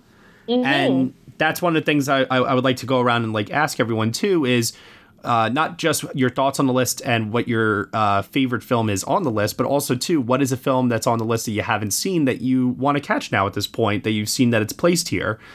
So why don't we hear next from Josh Parham? Josh, uh, those questions over to you. Yeah, uh, I'm. I will be honest that whenever this list does come out, I am somewhat interested in it, but I also do recognize that yes, it is just a list of films at at you know sort of the snapshot in time that people are considering to be great and i think it's a good resource to kind of check out some of these stuff and to some of these films and to see where they are placing within the culture but ultimately it is just a group of people's opinions and i sort of feel the same way about like the afi top 100 like it's interesting but you know at the end of the day it's just one group of people's opinions and I don't really get that bent out of shape out of it like some other people do. Um, but obviously, very good movies on this list. Some obvious call outs for sure, but one of my favorite movies has always been The Night of the Hunter, and I just always yes. love to see people talk about that film. It really is one of my all-time favorite movies. Just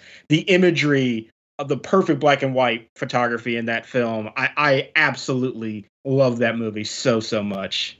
How devastating that Charles Laughton never went on to make another film. I know. I know. I'm oh. heartbroken about that. Yeah. He has the best track record of any director. Quite, quite literally, yeah. Truly. Uh, you know, and there's also obviously not like a ton of Fassbinder on this list, but the one that is here is Ali Fear Eats the oh. Soul, oh. and he is such a fascinating director. I don't love all of his movies, but I'm intrigued by nearly everything that he did, and any kind of representation on this list I, I do find very valuable. So, like I said, it's not my favorite movie of his, but I do really like that one a lot. I think that yeah. is my favorite movie of his. Uh, Josh, any call outs for something you want to watch now that it's on the list? Well, you know, this is a movie that I I started watching, but through things that were beyond my control, I couldn't finish it. So I do need to finish it, and that is Stalker. Mm. okay. I started watching it, but the the disc I had was like broken, and I was so heartbroken that I couldn't finish it, and I just haven't had the time to go back and watch it again. But I was very intrigued by what I saw, but I need to finish the movie. All right. Understood. Well, Mavity, same questions over to you. Yeah, so one thing that surprised me was that uh, there was no Ingmar Bergman on here. No, no, no, not true. Persona made it. Persona. Okay, yeah, yeah, yeah. I'm not necessarily uh, as big a fan of his work as some, but I was surprised that some of his dropped off, like the Seventh Seal. Mm-hmm. Um, wow, I was. Yeah, I was also sad that um, Touch of Evil dropped off. I, I really love that film. I think it's I think it's an extraordinary Orson Welles performance and it's a very compelling character. And then I'm a sucker for Lawrence of Arabia. I was I was very sad to see that go. I was surprised to see that go. yeah, yeah, I, I, I was I was very shocked. I, that's like the quintessential great epic. But um so ones that I haven't seen that got added this time around I've been meaning to watch the Red Shoes forever, and oh this, my god! yeah, this is as good an excuse as any to watch it. I, I, will say this: Well, I saw it in its 4K restoration in the movie theater with Dan oh Bayer, God. and it really was truly extraordinary. Matt, stop torturing me! I want to see that. I want to see it in the theater so badly. Uh, yeah, I, I have a I have a Criterion version of it, so and then I I loved seeing two Miyazaki ones on here, Spirited Away and My Neighbor Totoro. Yeah. yeah. Um, I need to watch what what's it called again? Daughters of the Dust. Oh, fantastic film. That's, That's a good one. Yeah. So yeah, th- those are some shout outs. I-, I thought it was cool that The Shining showed up here. I mean, I think that I, I think it, that's as much a symptom of it's just widely seen as anything, but you know, more power to it for being included. Um, yeah, it's it's it's a good lineup. I mean, again, I think people getting really caught up in it and getting upset. It, especially now where there's so many lists. Mm-hmm. I, I, you know, I, I think 20 years ago, I think if you did or didn't get on it, in a lot of ways, people could say, okay, well, the Sight and Sound list is like one of the three definitive statements of film's legacy, but now that's not the case. I mean, there's there's a million lists, so right, you didn't make it on here, okay. Um, but you know, it, it, as as others have said in this episode and others have said online, it is cool as a snapshot to see what people think right now, and I'm glad that it's going to give attention to some films like Daughters of the Dust that probably deserves some more. And honestly, people talked about there's a lot of recency bias, but it's I mean, what there's only like four films from the 2010s that showed up there. Yeah, also that's not a new thing. The bi- yeah, I mean, Bicycle Thieves one was the number one film in 1952 and that was 4 years after it came out. Yeah. Right. Can, can we also just like say for the record too? I mean, the the modern films that are here, Get Out, Parasite, Portrait of a Lady on Fire, like really? You're gonna complain about those movies? I know. It's it's ridiculous. I mean I, I don't know about you guys but when it comes to like moonlight get out you know parasite portrait if somebody were to just say to me yeah those are like the quintessential like masterpieces of the last couple of years i i, I would turn around and say yeah pro- yeah. Like I, I think you're right. I absolutely agree. No argument. Exactly. So why not? And it'll be telling to see in a decade's time if they continue to stay on the list, if they drop off the list, do they move? Like, where do they move? And also, let's not forget too, they increased the pool of critics this year from 800 to like 1600. So I think we were bound to have some new inclusions. But like like I said, if you're going to include anything new from the last couple of years, I just I have a hard time making an argument as to why it shouldn't be those movies. Absolutely.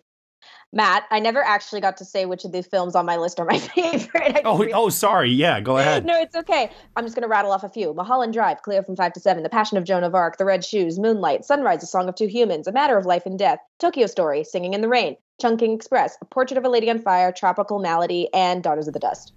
Love it. Thank you. Great movies. Uh, Tom, over to you.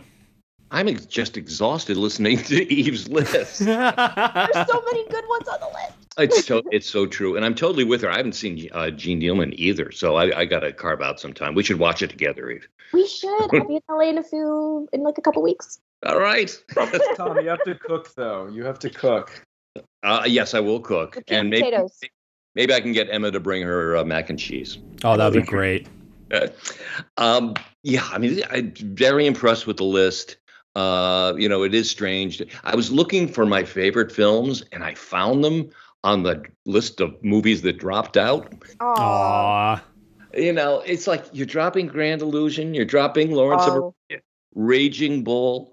Uh, they dropped uh, Godfather 2, which was number 21 last year, off. Nashville, Chinatown, Wild Bunch. They don't like the 70s anymore. Uh, it's you know, it's like those are to me the gems, but uh, there's there's quite a few things that uh, uh, and several that Eve had mentioned that uh, I really really have to see. So, but Oscar season has to be over, so I'll do that one after that. But uh, it looks like a lot of really good things, and I'm very excited to catch up with a few. Uh, some of my favorite movies of all time that are represented here, um, off the top of my head, Apocalypse Now, 2001: A Space Odyssey, Mulholland Drive, Taxi Driver. As far as movies that I haven't seen that are on the list, um, I've never seen Killer of Sheep. Me neither, but I I'm really looking forward to that one. And this is a blind spot for me just in terms of overall filmography as well. Uh, but when it comes to uh, Douglas Sirk, I've never seen Imitation of Life. Oh, Matt. I know. Oh I- wow. Also recommend the original from the 1930s. The director's name is is I can't quite remember, but that one with Claudette Colbert. That one is also. They're, I mean, they're interesting to compare to one another. Mm-hmm. Yeah, there's also a couple of others here that I haven't seen as well, but um, those are two I'll particularly share here. Overall, like I said, I don't get like so emotionally invested in this. That yeah, Tom, like you listed a couple of ones there where I'm like, yeah, that's unfortunate, but do I really care in the grand scheme of things? Not really. No. It's fine. You could always look back at the previous lists and see what people thought was, you know, great back then. Yeah. I, I do think that over time, if certain things do drop off, like I mean, like like the really quintessential ones, like the ones that are like near the top of the list. Um, I, I I- would start to get a little worried, but I also would recommend too if people have a problem with this list, take a look at the directors list. The directors uh, list is uh, pretty interesting, and it's great seeing the individual uh, lists from people like uh, SS Rajamouli, uh, for example, being shared around, and you can see what they voted on here. Um, did I mention that Simon Lang put his own film on his list? I wouldn't be surprised if like Paul Schrader had like ten of his films on the list. I was list. gonna say big Paul Schrader energy. Alrighty, alrighty. Cast a vote on nextbestpicture.com for which film from the 2022 Sight and Sound poll is your favorite, and that'll be fun to read out uh, next week. Basically, like what the NBP film community would rank as the 10 best uh, in this amongst this poll. I'll be very curious to see how those votes get distributed next week. And now to end this week's show, we're taking questions here from the NBP film community. Let's see what they all had to ask us for this week. Greetings from Evergreen Podcasts. We're rolling out a listener survey and we want to hear from you. The information in the survey will help us gather statistics and in turn make our shows more appealing to advertisers. I know most people don't like ads, but this is one of the only ways our shows make money and help keep their lights on. We promise it will only take a few minutes, but the impact on our podcasts will be tremendous. As a token of our appreciation, we'll randomly select one lucky participant each month to win an exclusive merchandise package from Evergreen Podcasts. Head to evergreenpodcast.com slash listener survey to help a show and possibly get some free stuff for doing so. We can't thank you enough for the support. Now back to the show. Uh, Connor Lorenz, if you had the power to put one film on the Sight and Sound Top 100 that isn't already on there, Oh. what would it be? Oh, you can't give me that much power. Hard to narrow it down to one, but the movie that just immediately popped in my head was Orlando. Nice. Um, I'm gonna take a wild guess and say it's not here because of vote splitting. Um, but I would argue for Fellowship of the Ring. All right. I would say a film that is so beloved, yet for some reason has not been as, has never really made its way into the critical uh, oeuvre. Uh, Wizard of Oz. Interesting. Yeah, I'm that film kind of gets surprised it's not there. I, I- I feel like it gets overlooked when it comes to like greatest lists, international greatest lists. Mm-hmm. And it, It would be on my list. Yeah. Mhm, Mine too. It would be mo- the, one of the most influential movies among directors of several generations, I would bet. Mm-hmm. Yeah, and I didn't see it anywhere. Yeah. I would probably say McCabe and Mrs. Miller. Love Ooh, that. That's a good one. Uh, his best movie, in my opinion. Matthew Anderson, assuming Butler, Farrell, Fraser, and Nighy are all in for lead actor, who is getting in that final slot? Maybe still Hugh Jackman. I have a feeling it might be Hugh, but I actually am going to say that I think if there is a critics push, it's Paul Mescal for Yeah, Aftersun. yeah. I That mean, would I. I would have been a good start for him to have won New York, and I kind of thought that Yeah. was going to happen. I, I feel like he really needs like a big concerted critics push. So maybe you know maybe LAFCA goes for him, but if not that, then I have a harder time seeing him get in. And that's why, yeah, if this doesn't like manifest, because Aftersun is going to win like pretty much almost every, I think, first film prize this year from the critics. So if the love is there and he doesn't pick up the best actor wins, then I feel like I have no choice but to default to Hugh Jackman from this from the Sun. Yeah. However, I mean, it would be a it would be a unorthodox pick, but I mean, if Top Gun Maverick is as big as people say, I scoffed at this a few months ago, but I mean, it is given how the season has panned out, it is not impossible that it does. Or or you know what? Given, you know, initial scoff, but hey, wait a minute, there's something here. What if it really is Adam Sandler for Hustle and it's a makeup nom for snubbing him for Uncut Gems? What about um, Gabriel LaBelle? Uh, that is very possible too. More so than uh, who was it last year in Belfast? Oh, Jude. Yeah. Like that was never gonna happen. But LaBelle, I, I, if they love Fabelmans, which I think they're going to, that is more possible than I think people are willing to admit. Best performance in the movie. They just have such an aversion to ca- uh, to nominating that young an actor in that category. Yeah. Yeah. Uh, Oscar H, how do you see best cinematography playing out? Uh, Will, you kind of mentioned this earlier. You're starting to think it's going to lean towards Top Gun. I don't know. I mean, it could, you know, depending on how Babylon plays, it could just be another one for Linus Sandgren, or it could be Avatar. But other than those, I mean, like Kamin- uh, Kaminski's work in The Fabelmans is good, but it doesn't scream winner. I don't know. I kind of feel like, yeah, Top Gun kind of makes sense. Regardless of what people think of the movie, I really would not be upset with a Darius Khondji win for Bardo. It, it really is, I think, some of the most striking uh, imagery in any film this year. Yeah. Gorgeous work. Absolutely. My concern is that if this were the 1990s or even early 2000s, yes, they just don't, with the exception of Blade Runner, where it was kind of a undeniable narrative, they just don't seem to go for films that aren't big Best Picture contenders for Yeah. Best Cinematography wins Yeah. anymore. Yeah. This the only one from the last decade was Blade Runner, and that was 100% because of Deakins. I realized this year that there's no discourse around the automatic nomination that black and white films get. Yeah, well, we didn't really have. yeah, Uh, exactly. yeah. I kind of miss it. I know. One black and white film to sort of enter in the race. Well, Oppenheimer will be back next year with that. Yeah. Benny Dawson, while Everything Everywhere All at Once, The Banshees of Inisherin, Glass Onion, and Babylon feel pretty safe for Golden Globe comedy musical nominations, what do you think could take that fifth and final slot amongst those four? First of all, what a competitive four. Uh, that's really all. If that's if that ends up being our lineup plus something else, that's a damn good lineup. I'm guessing Elvis isn't considered a musical. Given their recent trend with A Star Is Born, Bohemian Rhapsody going into drama, my gut tells me they'll push it there instead of comedy musical. Okay. Yeah, So I think I they're done with the with those shenanigans. Also, too, people got to remember something too about the Globes this year. The voting body is so so radically different than anything else that has previously come before. I would not expect there to be your typical what the fuck Golden Globe nominations. I would actually probably expect it to be a little bit more consensus than usual. Yeah.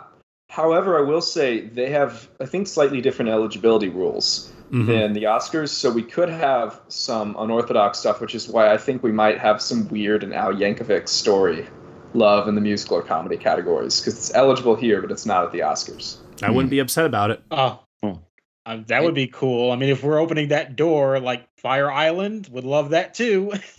What if uh, I forget? So correct me if I'm wrong here. But can animated films contend in this category now, or is it just the foreign language films can? I think they can now. I think that was one of their rule changes. Because what if it is Pinocchio? Given that it has some uh, musical uh, song moments in it. It could be. I think Yeah. that's a possibility. Yeah. Or the, uh, or given the international labor, maybe they'll go for something that's an out and out musical like Matilda. Yeah. Oh, that's a good call out there. If there's any place where that film would get recognition, it would be with the Globes, right? Yeah. Yeah. I I, I kind of hope it's Bros, but I don't I don't know. I don't see it happening. Mm, yeah. I suspect any Bros Awards chances are with critics groups. Scott Kernan, when looking at several of our predicted Best Picture lineups, many of the potential nominees feel assured to land nominations at PGA. Like The Father, Room, Drive My Car, and Phantom Thread, if there is to be a film that makes the Oscar 10 but misses PGA, what would it be? I could, I don't know. I could see. I'm waiting to see how big a contender it is, but there's a world where the Banshees of Inisherin does. I, and you know, we talked about this a lot on our podcast review recently. I could see The Whale missing PGA, but still cracking the 10. Yeah, I was gonna say the whale. Yeah, that Yeah. that feels like it to me. I would be pretty shocked if Banshees missed PGA because that's like a top three, four contender. Yeah, I, I and- think now that some contenders haven't panned out as well as we thought they would. Oh no, no, wait, feels Will, are you thinking it's Banshees because of the international aspect of it? Yes. You know, like The Father and some of the other. Uh, there are films that miss the PGA. Actually, I think with some of the same producing team that end up playing very well with AMPAS that don't necessarily get in with the very American Producers Guild voting body. We see it every year. Um, I think the fact that Banshees has a pretty solid block of support helps it. I feel better about it than I did a couple months ago, but it does kind of fit a trend. Again, case in point, The Father. We'll see. Butter Parsnip, do you think there is passion behind Keke Palmer's supporting uh, campaign to make uh, an Oscar nomination happen? Not yet. Yeah, not Yeah. really betting on that. New York Film Critics Circle tend to go their own way in supporting actress. Case in point, uh, Kathryn Hunter last year with the tragedy of Macbeth. So I'm not willing to say yet, unless if a bunch of other critics groups start to follow suit. Yeah, and it's not like this category is devoid of major contenders. Uh, polls for life. Do you think SS Rajamouli could be a dark horse for the Best Director Oscar nomination? If he keeps getting critics support like He might be our international pick this year, people.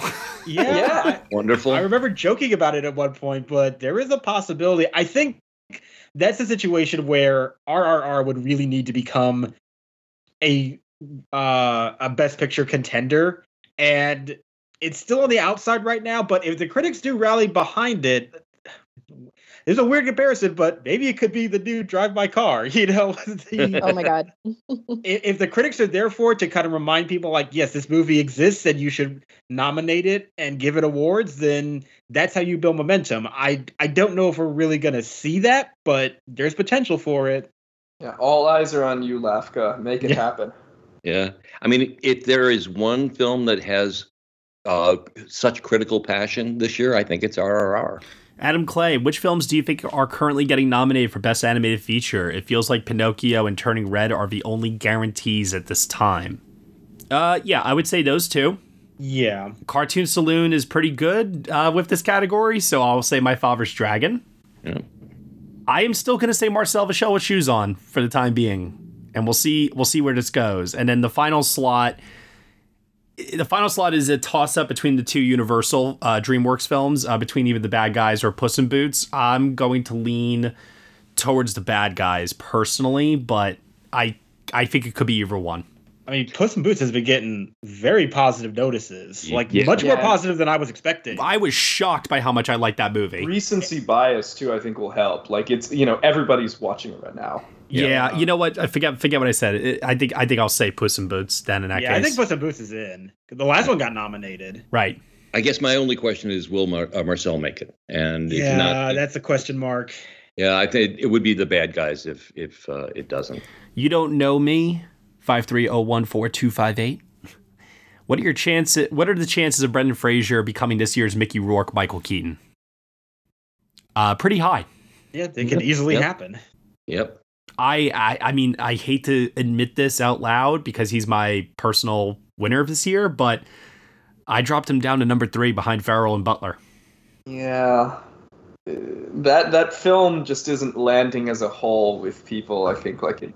I, I was hoping the more that it had screened over the last couple of weeks that it would rise a little bit more in The terms of the critical. Yeah. Yeah. Yeah. It's so weird as a as someone who hasn't seen it to see the reception like drastically change from when it premiered. Yeah, I took it out of my ten. Hmm. Oscar Odyssey, what are your favorite performances this year to have no chance of being nominated for an Oscar? Oh. Well, Hmm. Oh, there's Oh. always somebody to choose from every year. I don't like being this mean this early. I'll say uh, Tang Wei and Decision to Leave. Oh, so good. Great That's choice. an excellent choice. Thank you. I'm gonna do a shout out to just because AMPAS brought this on themselves by tweeting out, oh, I know what you're gonna say. yeah, in support of this performance on their Yep. official account, Mia Goth and uh, Pearl. Yes. Yes. Big yes. Why would you put that target on your back? I know. Yeah. No, she should be in that conversation. She really deserves it. It's it's frustrating. Uh speaking of somebody that like I don't even think she'll get any precursor support this year, but Rebecca Hall in Resurrection floored me. yeah, she, I was not a fan of the movie overall, but she is pretty great in that film. That monologue, oh my god. Yeah. Yeah. Yeah. You know, we talk about how weak the best actor race is, but I do find that there are good performances there. They're just not entering the conversation at all. Like Jack, Jack Loden. Lowden. Yep. Yes. Benedict Yes. really good. And you know what? I did a rewatch of RRR and Ram Charan. It that is actually like a really layered performance, much more layered than you would think. And like if we're talking about Tom Cruise and Top Gun entering this conversation, like this is the blockbuster action performance that I think should be considered over Tom Cruise. Like this is a really good performance actually in, in that uh, in RRR. Hell yeah. Yeah. Ben Sears, which category are you feeling the most confident about in your Oscar predictions, and which one are you feeling the least confident in? Uh, let's all just say it in unison. The most confident is Avatar: The Way of Water for visual effects. Yeah. yes. Uh, least confident, supporting actress. Absolutely. Totally. Uh, fantasy flimball.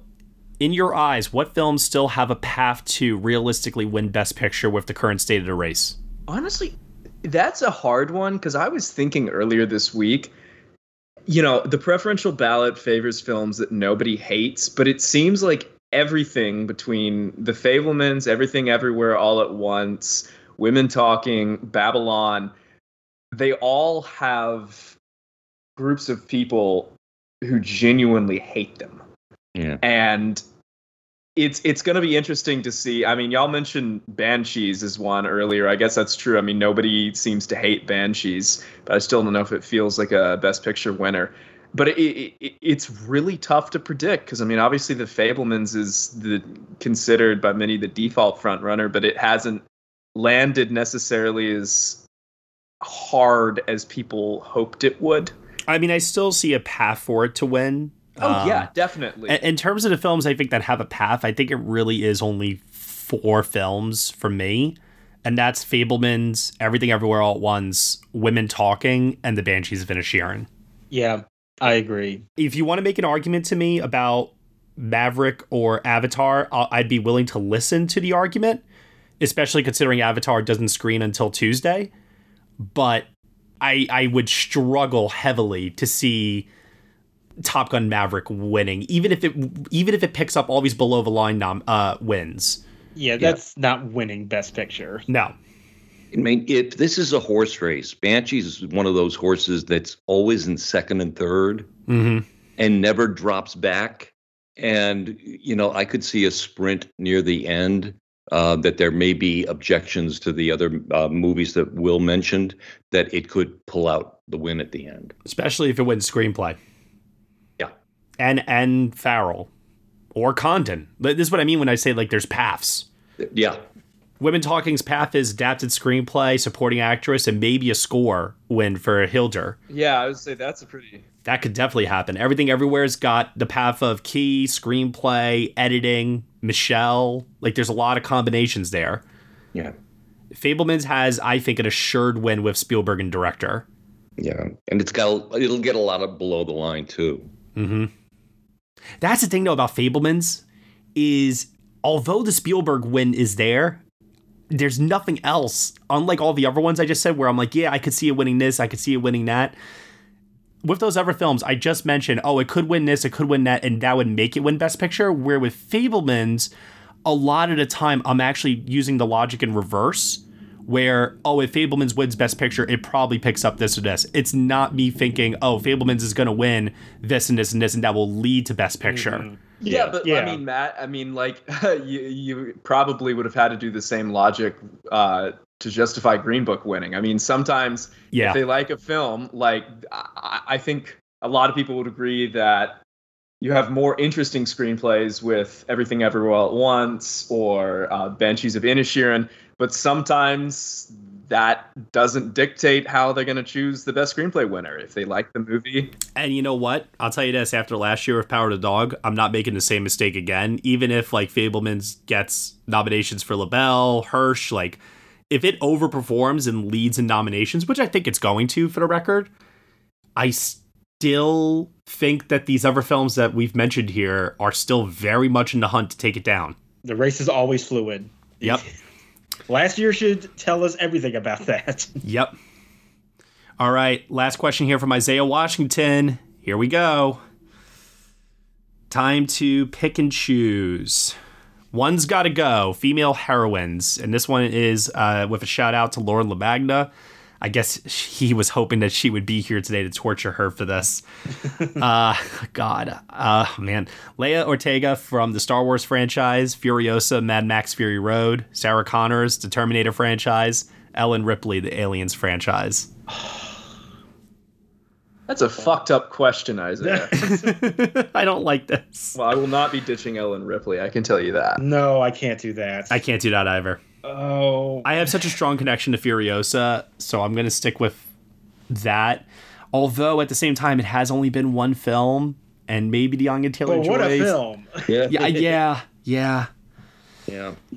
Uh, I think that's probably why I'm going to have to unfortunately go with Furiosa. I love that character. I love that movie. But you know, I I love Sarah Connor's journey from the first Terminator to the character she became in Terminator 2. Certainly, keeping Ellen Ripley and Princess Leia is iconic. I think it I think it has to be Furiosa. I think it has to be Furiosa too. but when the sequel or the prequel comes out with Anya Taylor Joy, that might make this a more competitive category again. come come back later and ask it, Isaiah. yeah. Uh, you know what? I'm gonna do it. I'm gonna say Leia. Oh, Uh, and it's mainly because I do not have the attachment to Star Wars like other people do. Like I have enjoyed those movies, but they have never really been the centerpiece in my childhood like it has been for so many others out there. And yeah, like I like Leia a lot, but in terms of the characters on this list, I just think that the other three I have stronger attachments to. Every week, this guy tortures us, and that's how we end every episode. and he's proud of it. Yeah. Yes. All right, well, that'll do it here for episode 222. No, 322. My God, we went back in time of the next Best Picture podcast. Josh Parham, tell everyone that's listening right now where they can find you on the internet. Uh, you can find me on Twitter and Letterboxd over at JR Parham. Will Mavity? You can find me on Twitter at Mavericks Movies. Tom O'Brien. You can find me on Twitter at Thomas E. O'Brien. And Eve O'Dea. You can find me on Twitter at Eve on Film and on Letterboxd uh, at Eve O'Dea, where I have both my personal uh, Sight and Sound top 10 and the now, I think, 25 films I have on the list I have yet to see. And you can find me at Next Best Picture. Thank you so much, everyone, for listening to the Next Best Picture podcast. We are proud to be part of the Evergreen Podcast Network, and you can subscribe to us anywhere where you subscribe to podcasts. Be sure to leave us a review on Apple Podcasts and let us know what you think of the show. We really appreciate your feedback and your support, which you can also lend on over at Patreon. For $1 minimum a month, you'll get some exclusive podcast content from us. Thank you so much for listening, as always, and we shall see you all next time.